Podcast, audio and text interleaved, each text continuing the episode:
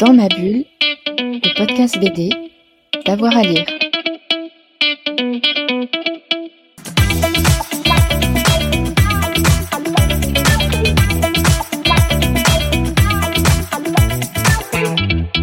En premier titre, un titre qui me plaît vraiment beaucoup, et c'est en ce moment parce que du coup, bah, il est en cours de publication, aussi bien au Japon qu'en France. C'est un titre euh, de l'éditeur Glénat qui s'appelle Tokyo Revengers, qui est euh, vraiment excellentissime de par son, son style graphique aussi, que je trouve un petit peu différent de ce qu'on peut retrouver en tout cas dans son genre, puisque lui s'inscrit dans le, dans le shonen euh, et si on cherche un peu dans le shonen des graphismes comme cela, bah, ça reste quand même un petit peu, un petit peu différent.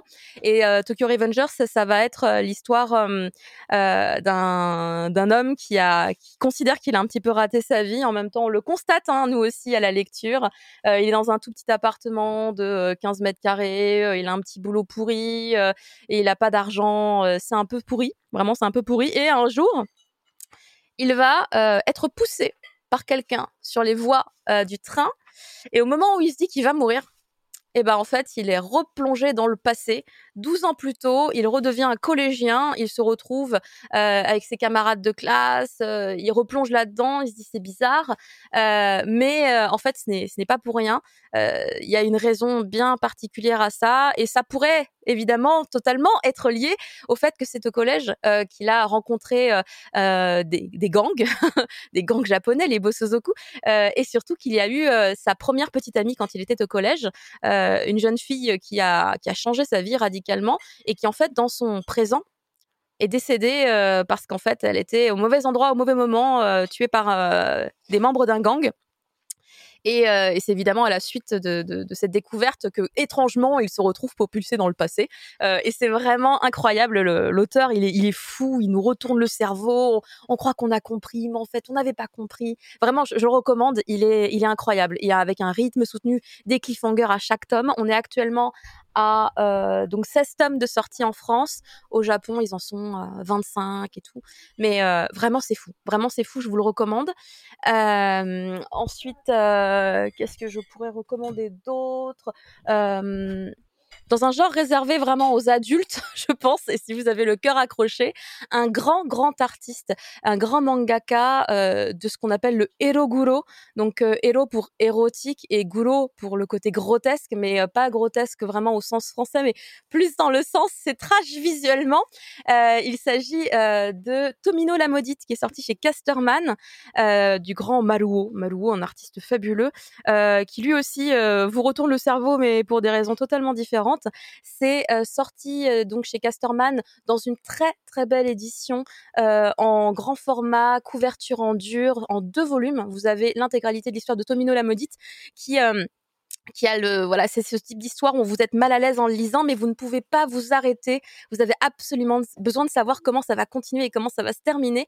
Euh, on suit l'histoire de deux jumeaux euh, qui sont nés dans une espèce de campagne japonaise euh, à une époque, disons cinquante ans plus tôt, quelque chose comme ça, euh, qui sont abandonnés par leur mère à euh, une famille euh, qui va être peut-être, je sais plus, le cousin ou le frère de la maman. Euh, et la mère disparaît. Et en fait, ces enfants vont être élevés. Euh, littéralement dans la poussière, dans la saleté. Euh, ils vont être élevés au milieu des vers de terre, euh, ils vont manger des restes pourris. Euh, donc vraiment une enfance euh, compliquée et difficile jusqu'au moment où ils vont être récupérés par un, pas tout à fait un cirque, mais une espèce de troupe euh, de bêtes bizarres, euh, donc avec que des personnes qui ont une particularité physique euh, pour pouvoir euh, créer des spectacles et attirer du monde, comme ça devait être, j'imagine, quand même beaucoup le cas à l'époque. Et il euh, y a euh, toute une, une histoire autour euh, bah, de ces jumeaux, euh, puisqu'en fait, ils ont, un, ils ont un pouvoir qui les lie tous les deux. Et il euh, y a une malédiction un petit peu sur les deux protagonistes. Vraiment, c'est incroyable, euh, comme titre aussi, je le recommande, mais vraiment pour des pour des adultes, hein, vraiment pour des adultes. Et enfin, euh, du coup peut-être euh, le bateau de Thésée, une série terminée euh, très récemment euh, chez Vega en dix volumes, donc c'est vraiment pas très long et c'est euh, une euh, des euh, des enquêtes policières avec un soupçon de S F les plus incroyables que j'ai pu lire récemment, euh, où on va suivre un un protagoniste masculin euh, qui a eu une vie euh, extrêmement difficile puisque son père a été accusé d'avoir euh, euh, assassiné euh, tous les enfants d'une école euh, dans une campagne japonaise. Du coup, sa famille a vécu en baissant la tête euh, toute sa vie euh, et lui, euh, du coup, il a dû cacher presque son nom et ses origines pendant toute sa vie jusqu'à un moment donné où il euh, se met en couple, il se stabilise un peu dans sa vie et euh, il va devenir papa. Voilà, c'est, c'est, c'est beau ce début d'histoire, sauf que tragiquement, euh, sa compagne décède à l'accouchement et euh, il découvre après euh, qu'elle soit morte, qu'elle tenait un, un journal, un, un carnet où en fait elle avait noté euh, toutes les choses étranges et incohérentes dans l'affaire qui concernait le père du héros. Euh, et euh, là, euh, c'est le moment où on a le doute. Mais est-ce que c'était vraiment le père le coupable ?